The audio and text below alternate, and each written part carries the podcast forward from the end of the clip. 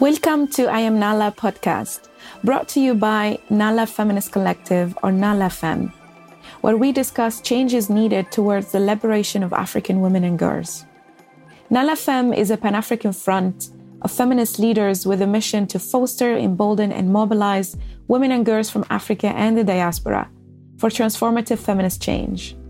I am Aya Chebbi, founder of Nala Fem, and on this first season of I Am Nala podcast, we talk to policymakers and activists to ask what should be done at COP27 taking place in Sharm el Sheikh, Egypt, in a few weeks. Thank you for tuning in. Welcome back to I Am Nala podcast. Uh, today, my guest comes from Egypt. On 28th of July, she was appointed as the official president envoy on youth for COP27. Omnia El Omrani. Welcome, Omnia, and congratulations. Thank you so much. Uh, it's such a pleasure to be uh, with you today for I'm Nala. I'm really amazed by the work that uh, Nala does, and I'm so happy to be uh, with you here today. Thank you for joining us. And I really want us to take this opportunity for young activists to know more about your role. So, what does an envoy on youth for COP27? It's a first of its kind. What does it mean? Yes, so um, this year the presidency team decided that um, that over the years young people always get the opportunity to attend COP and to speak at different sessions as well as participate and connect. But we have been advocating for many years for our engagement to be more meaningful and to be part of not just attendance but the agenda setting especially of how negotiations uh, the events are created. So that's why the COP27 presidency decided that our presence not just is about participation, but it's about setting up the agenda of COP. And this is where I come in.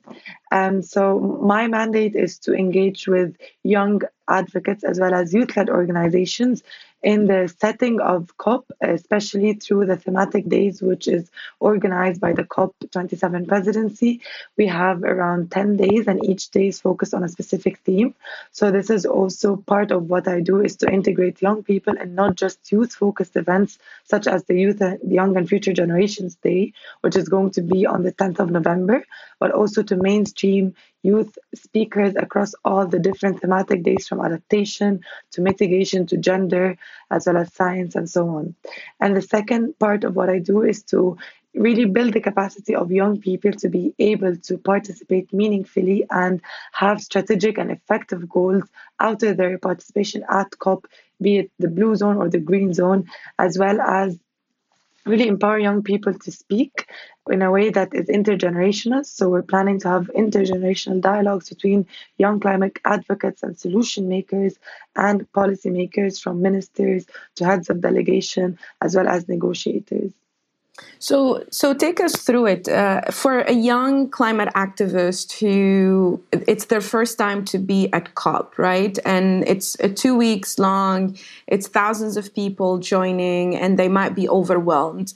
How do you think they should uh, make the best of their time? What's actually the process? What are the key days, the key moments, the key um, color zones that you mentioned? Can you explain us a little bit the process? Yes, of course. So uh, I really love when someone asks me this question because around four years ago, back in 2019, I was the first time, it was the first time for me to attend the COP. Uh, it was in Poland. And I remember I was so overwhelmed by how you know each hour at cop there are so many things happening but it's it's about what what I was lucky to have is first of all an induction by my organization, and this is what we're already planning: is to have a simple toolkit for young people to understand the very basic tools to be able to attend and prioritize what they where they can be. So COP is divided into two zones. The first zone is the blue zone, which is the zone where all the negotiations happen, either open or closed, and it has to be accredited uh, organizations and participants with a specific badge to be able to attend the blue zone. The blue zone there are negotiations open and closed and there are also side events and then in the green zone, this is more open to civil society organizations. It does not need a specific badge to attend, but it's a, a space for all the different entities, uh, organizations, as well as um, innovators and startups to demonstrate their efforts and climate solutions. And there are also diversity of sessions, ideas cafe, networking, and so on. And then for the thematic days, this is a day that is organized by the COP27 presidency. We have our own sessions, but it's also an invitation to all the different UN agencies and organizations and uh, countries uh, because there are also at the blue zone different pavilions so this is a space for a country or an organization like the who or unicef or the british council or civil society to demonstrate their work and and have daily events and sessions throughout cop um, so the thematic day is an invitation to all these different entities to focus their events or their work on a specific theme. If it's adaptation, there is mitigation, there is youth, there is also gender and different uh, themes that are also published on the on the COP27 presidency Twitter as well as website. So how can also young people make the most out of their participation? I think the the, the most important step is to do your research, and we were, we are going to provide you with all the different uh, tools and introductions to what is COP and what are the different meanings of what the negotiations are, what are the different governing bodies, uh, what are the terminologies that are being used, the abbreviations, because it's very complex. But once you understand them, it just gets easy the next important step after you do your research about the Paris Agreement, about where we are right now and what is the aim of this COP, like why, what are, what is COP 27 going to discuss? And I highly recommend a website called the Climate Tracker. It has all the different updates throughout COPs and throughout the years. And then what is the agenda points COP 27 is looking at. The next step is to have your own calendar. We are going to create a calendar for young people with youth events, but it's important for you to have your own calendar uh, of the two weeks. What are you planning to attend? What are the negotiations tracks that you're planning to follow? What are the side events that would be very interesting for you to attend? And who are the partner organizations who are going to be there so that once you finish this event, you can approach them and they can help you with your advocacy and help you with your work. So uh, planning ahead. And then what really helped me is attending COY, which is the Conference of Youth that happens one day before COP. And it is a conference made for young people to build their capacity to understand how they can participate at COP. And at the same time, it's an opportunity for them to deliver their inputs in a global youth statement, which is a declaration that will be presented directly to the COP27 presidency, as well as used by young uh, advocates at COP itself with our demands representing young people from all countries. Amazing. Thanks for sharing that. So you you are expecting between 25,000 to 30,000 people to be there in Sharm el-Sheikh. What's the quota of this, uh, if there is any, that will be young? And also, you know, it's different from being at the negotiation table than just attending events or speaking. So, is there also a quota particularly for that? I know that uh, you know uh, government delegation usually is the one that can bring that, and we can encourage young people to to come with government delegation. But also maybe for those it's their first time and they're trying to understand how COP function. Can you explain that process where you're just there, you're participating, you're civil society, you're pushing, you're advocating through your message, but also there is the negotiation where decisions are actually made. Uh, yes, that, that was actually a discussion I was having yesterday with my team is that how can young people be part of the negotiations? Because you can be part of the negotiations through two different ways. Either one, you can be part of the country that has the vote and has the voice and has the power to influence negotiations because at COP there are parties who are the ones who are negotiating, and then there are the non parties or the observers, which is in that case where all the youth led organizations, all the different civil society organizations are part of. So, one way that young people can be part of the negotiations to be part of their national country delegations. And this is a, an agenda point that we are planning to push for for this COP and the next one and future COPs in general is to how to integrate not just young negotiators but also young delegates to be part of their country delegations. This is already starting to be there with several countries in Africa and Brazil as well as in Europe, in Sweden, Netherlands, Um, and then in Africa, I know there's in Kenya, Nigeria, there's in Tunis, and there's in Morocco, uh, where they have invited young delegates to be part of their country delegations. And we want to do that you know to have the same conversation as you have seen how for example the gender conversation at cop has been very vocal and we want to do the same with youth that we need to ask the question are young people there? Are young people part of the delegation? Is there a young person speaking at the negotiation room or not? So this is a question that we have to ask we are asking but not yet strong enough and cop27 is an opportunity to do that especially for young people from africa who will now get the opportunity opportunity to be part of cop more than uh, previous years and then the second way by which young people can still be part of the negotiating process is to be able to lobby uh, with their advocacy, with the global youth statement, and find different countries who, who are allies to uh, the meaningful youth participation agenda and the youth engagement agenda. So, if we are not at the table, we can also lobby with the countries that will be there. And there are many countries that are supportive, but they need the means of how to integrate youth at the climate agenda. I'm glad you mentioned uh, the gender aspect because you know young women are part of both the youth movement and the women movement, and they're part of the gender agenda and the youth agenda. And sometimes it's it's a blessing and it's great because we have a leg in both, but also it's a challenge because sometimes young women then are forgotten and there is not a specific engagement for them. So uh, I know this is also big on your agenda. How, how do you plan to do that? How do you plan to make sure that, especially young African women, are at the table of negotiation? They are increasing in number and in influence in this COP. That's also very important to tackle because you know gender has been the gender advocacy has been very exemplary at COP specifically because they've been very loud, they've been very persistent. And that is why now at COP, we always ask the question is this panel, is this negotiation room, is this delegation uh, equal in gender representation or not? Can we see the same number of women or not or not? If we don't see it, then we start being not accepting it and trying to change it.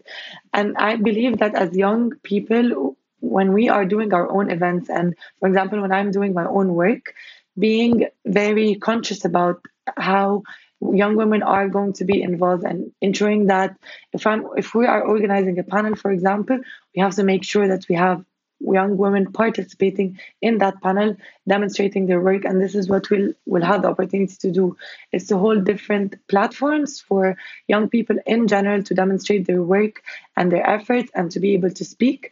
And I and my team will make sure that whenever there is this panel, whenever there is this, these are their these presentation or platforms, we have young women engaged and able to uh, share their efforts, share their work, but also share their voices in a way that is meaningful and equal in representation with other young participants. Um, and we also have coming up a, a youth pavilion planned so once there's also a pavilion for young people, it will be an opportunity for young women to demonstrate their efforts to participate in sessions, to hold their own sessions and their own dialogues, and be able to moderate and guide the voices of young people towards having uh, women-led voices at front. Yeah, uh, that that would be great. Uh, actually, the youth pavilion, so for the first time, happens at COP. So that's also uh, a great Hopefully. milestone. that would be amazing. Uh, so I have a couple of questions for you that come from young people themselves, young activists who have been from one COP to the other, uh, you know, and they have they know the challenges and they're anticipating what's going to happen in Egypt. So the first one is there is always this main um, three main challenges of visa, accreditation, and funding. How does Asia plan to tackle these three, especially for young activists, young African activists? Because you know we always struggle with the visa, but this is our African COP, so we're you know hoping more that uh, visa won't be an issue, but also accreditation and funding. How are you advocating for that? Yes, so in terms of visa um, and uh, and accommodation as well, uh, the COP27 presidency are working. They are very much prioritizing the process. I think for the visa, it's actually, you know, it's good that it's in Egypt because the visa processes are definitely much more easier than it was in the previous COPs with Glasgow, Madrid, and so on. Um, but also, the presidency are working very closely with the embassies to facilitate the process of getting visa for COP. And normally, once you register, you always have a support letter with you uh, to be able to apply for visa, and it actually expedites the process. But also, the presidency team is putting more effort in facilitating visa as well as for accommodation. It's it's at the website. Uh, you can check, and the and the website really facilitates the process of booking your accommodation ahead of COP. And I highly recommend that the earliest the better. And this is the case with every COP. And I previously had experiences with accommodation when it's always last minute because for me, when I was heading my delegation of students, we always came from all these different continents and we need to find the same accommodation. So we always try to have it as earliest ahead so that it's also much more affordable and convenient. But what's really good about Sharm el Sheikh as a city is that it's so it's, it's a it's a city that is made for conferences. So all the different accommodation and the hotels around the conference itself, it's going to be very easy to move from one hotel to another, and there will be facilitated transport transportation. It's not. It's good that it's not like a capital city where it's super difficult to be able to access the conference venue and go back to your hotel. It's a it's a city that is by the sea and open for the conference itself with all the hotels and all the transportation tailored for participants and to facilitate uh, they're moving from one uh, from their accommodation to the COP venue itself. So in, in regards to you know finding around if they find an hotel that's not so close, it's still okay because there will be transportation available to take you from there to the COP venue. In terms of accreditation, um, so this is more a process facilitated by the UN FCCC itself. Um, the registration for for getting accreditation was in July, the end of July. But on the other hand, there are YOUNGO, the youth constituency, are opening many calls for young participants to attend. Um, it's also the challenge of getting funding, but sometimes some COPs have for example, scholarships before, but some also have badges available, which is the biggest challenge. So we're always sharing all these opportunities at the there's an African uh, youth uh, WhatsApp group that we have, and it's really a pool of uh, sharing opportunities. Organizations share their last minute badges for young people to still uh, get the opportunity to attend. That's brilliant. And in terms of uh, the funding, does COP itself provide funding, or young people should go and fundraise from other organizations? The idea is, is that COP is divided into different constituencies. So it's it's always very challenging because all the different constituencies we always want to support them but with funding it's it's very challenging but i i've seen many opportunities come up for example with climate tracker YOUNGO as well but YOUNGO is a youth constituency so it it, they will not be able to provide funding for attendance, but they would be able to provide badges for attendance. But I know that throughout, you know, the months that always leads up to COP, I see many opportunities coming up from different organizations to fund youth participants. But it's always the, you know, the importance of being updated with all these different opportunities. Absolutely. And maybe we can encourage many donors and partners and funders to you know make space for funding young uh, african activists in within their budget. Also within their delegation a lot of international organizations have the opportunity to have their staff and a large delegation go to cop. So i think part of their commitment to engage young african activists is to provide that seat or spot or space uh, for them. The other call from young activists around cop especially in egypt is saying that Egypt is the largest oil producer in Africa. Egypt has not set a target for reducing net zero emission. You know, a lot of criticism around the hosts itself from young activists, climate activist voices, especially Africans, because I think as much as this is our African COP, this is a great opportunity for us also to show leadership uh, as African countries. So will will that change? What would you you know say to young activists who want to engage in that conversation? Will that change? Will there be commitments, uh, exemplary commitments from Egypt that are different from previous COPs? Yes, um, that's a great question because I know that uh, for Egypt, we have just updated our nationally determined contributions, or NDCs, uh, where we have scaled up our commitments and ambition. And this COP is, is not just about commitments, it's about implementation because countries have already uh, submitted their NDCs and their plans. But the biggest question that we should ask as young people are you implementing your plans or not? And how are you implementing them? And is your implementation um, have, does it have young people engaged or part of the implementation process? Because it's not just our role as young people to advocate for scaling up the ambition because many countries can commit but it's also about asking countries and working together with them in implementing these commitments.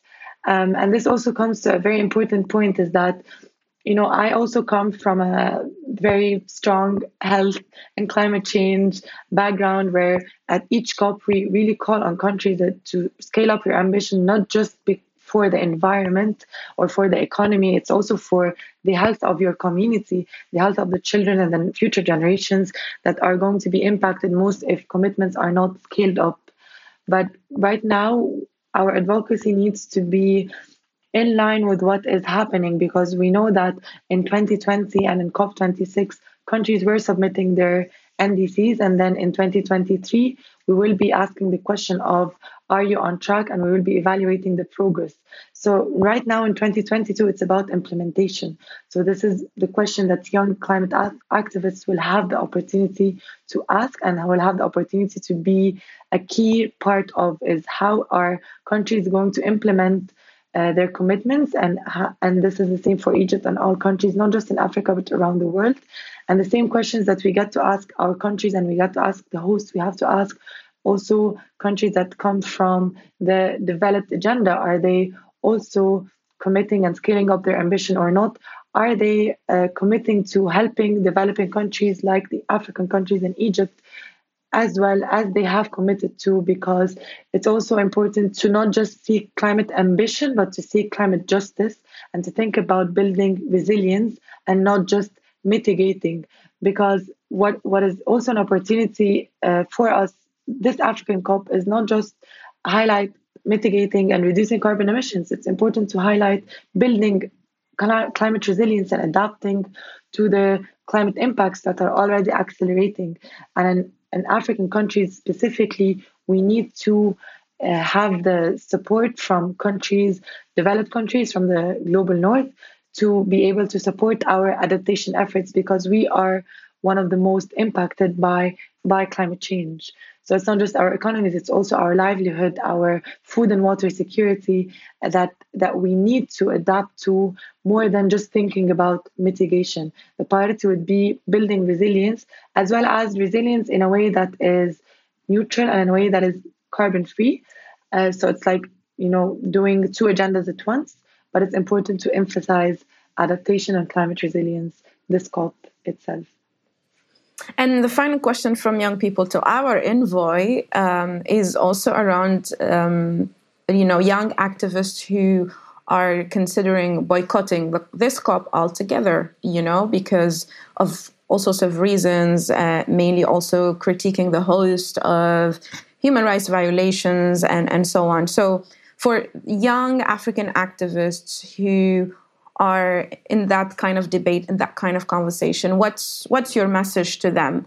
For coming or for you know um, explaining reasons for why not to boycott uh, what's your take on it? I, am I'm, I'm actually curious myself to, to know because i've been encouraging a lot of activists to just occupy your space and be there and call out whatever advocacy you have. But what, what's your take on that as the envoy especially that you are the host uh, and egypt has been continuously criticized for for for these uh, human rights violations. I understand how many young people and I myself get feel like things are not urgent enough. Uh, negotiations are so long and it's so technical, and we're not seeing the progress that we hope to see or, or we do not see climate change tackled with the same urgency. I think we also had the same questions with COVID, for example, that once COVID was in and countries started to act, and this is the same, and we want we saw that this can be done and it should be done for uh, the climate crisis. But I also ask myself one question. So if I'm there at COP or if I'm not there, me not being there, is it going to because I see that COP gives you the opportunity not just to be able to call on countries to step up their commitment to act with urgency because it's not their future, it's our future as young people. We are going to be the most impacted, and we need to be part of the decision uh, making table. But for us to be part of that and part of the negotiations, I see it as a process, a very long and sometimes frustrating one. But it, it's also an opportunity that we should not miss and we should not be there. And also at COP, I personally, with my organization, we had the opportunity to do several, you know, not just demonstrations, but a way that we, for example, during COP in Madrid, we did this 30 minute uh, stand at the venue itself booked and everything but we had all these small banners where we had all the different impacts of climate change on health heat stroke respiratory disease asthma mental health depression anxiety and we had all these different banners where we held them and then we died on the ground to really show that climate change is impacting our health and if we don't act now it's going to affect us more than ever. And this, I, the message behind this is just to, and, and it was at the Blue Zone where all the negotiations were happening, and negotiators were passing by in the morning to go to their rooms and start discussing. So it's kind of bringing, raising awareness to how urgent your discussions are, and the the small technicalities that you are figuring out, figuring it out. It's not just affecting you or your country; it's also affecting our health and the health of young people of your country. So sending in messages like that is important. And it was important for us to drive several agendas gender, health, and youth. And the youth agenda has still a long way to go. So instead of not pushing it at COP, no matter how challenging and hard it is, and looking at the small wins, because each small win is going to drive a greater win, which is what we're seeing now with many different agendas at the conference itself. We're also seeing it, as I said, with the gender agenda and with different others like the food, as well as the water, as well as the renewable. The renewable agenda was not as it is now when COP started.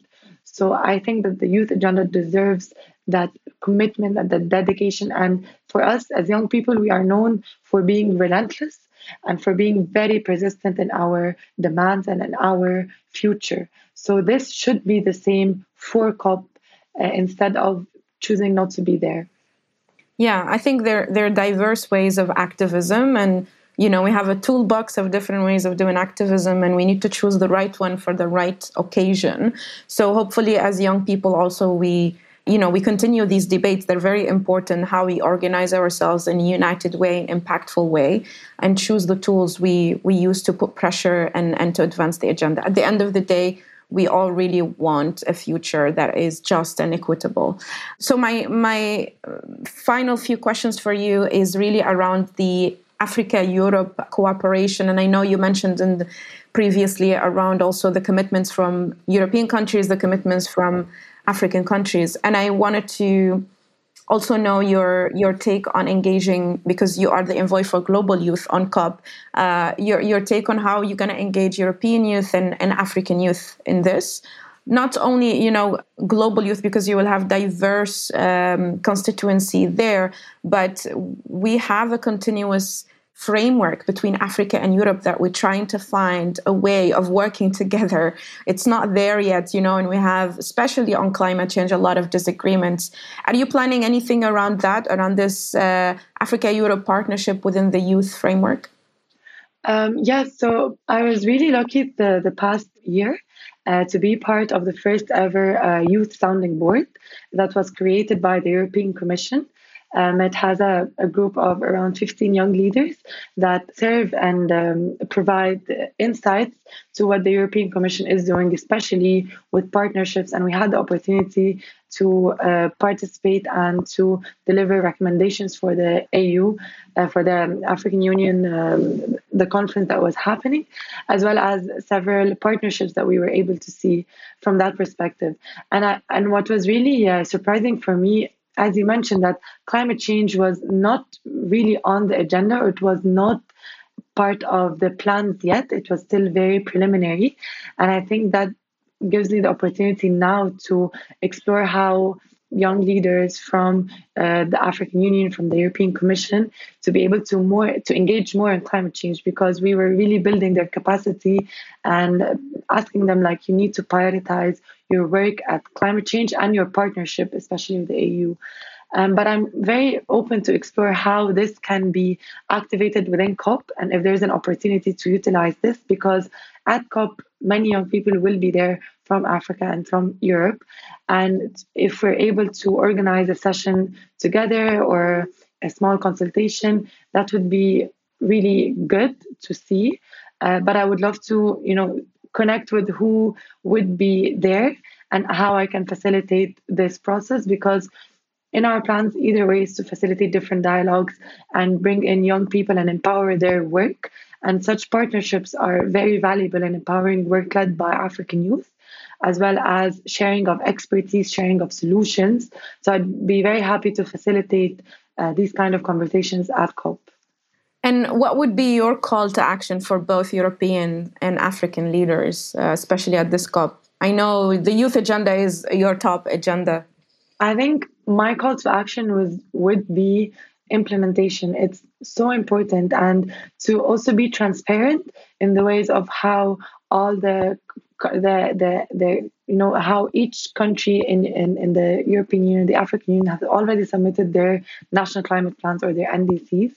And now is the time to learn how these NDCs are going to be implemented and with with the ambition that is needed but also with a greater focus on adaptation i think now more than ever there are opportunity to focus on that uh, because throughout the previous COPs it has been about mitigation and net zero carbon and carbon emissions which is also very important but it's important from a perspective that is not you know thinking about in the process climate justice is how uh, we are asking countries to commit, but we have to do it in a way that is just for each country. When we're thinking about transition or net zero carbon, we have to think about it in a way that is just.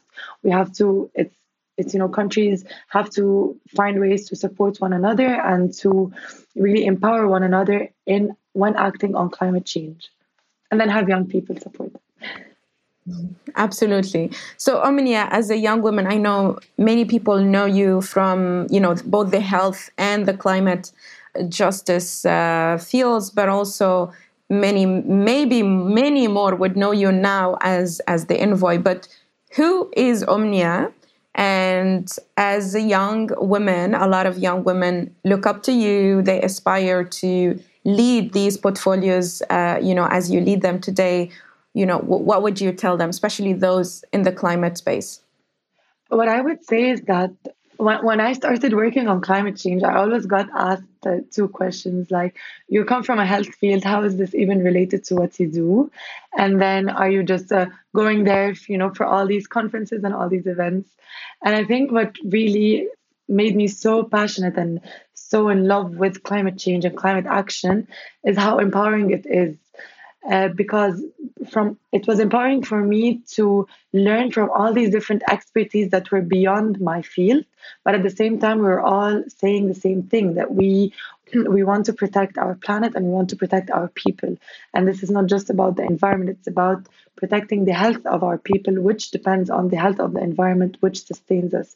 So this beautiful relationship and then finding me as a young woman having a role in it and having a very meaningful role not just by you know advocating and working with all these different organizations and policymakers but also an area that i'm so passionate about is education is how to bring in new knowledge to young uh, climate activists and young people to start caring and start understanding their role in the in the climate change conversation.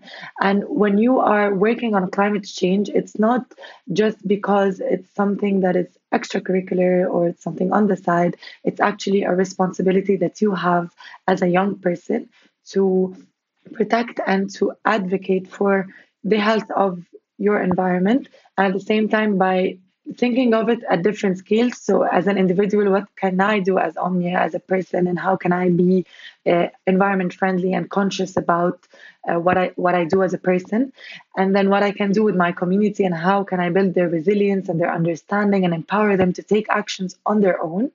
And then how can I do on a global perspective by bringing in what I see from working with young people and what I see my community is doing and bringing these voices and these valuable perspectives and inspiring efforts to world leaders and to really be that lens and that guide to what they do um, on a global level.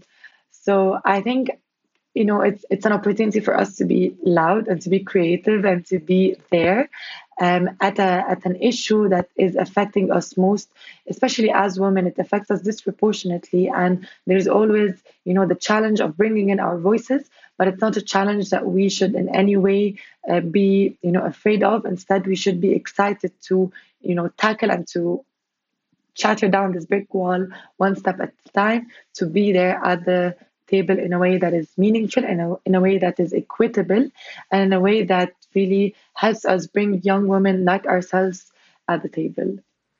And we are 100% behind you as Nala Feminist Collective, and uh, we support you, and we want to see young women like you leading the way. Omnia, thank you so much for joining us today. Thank you for your leadership on youth engagement for this COP, COP27.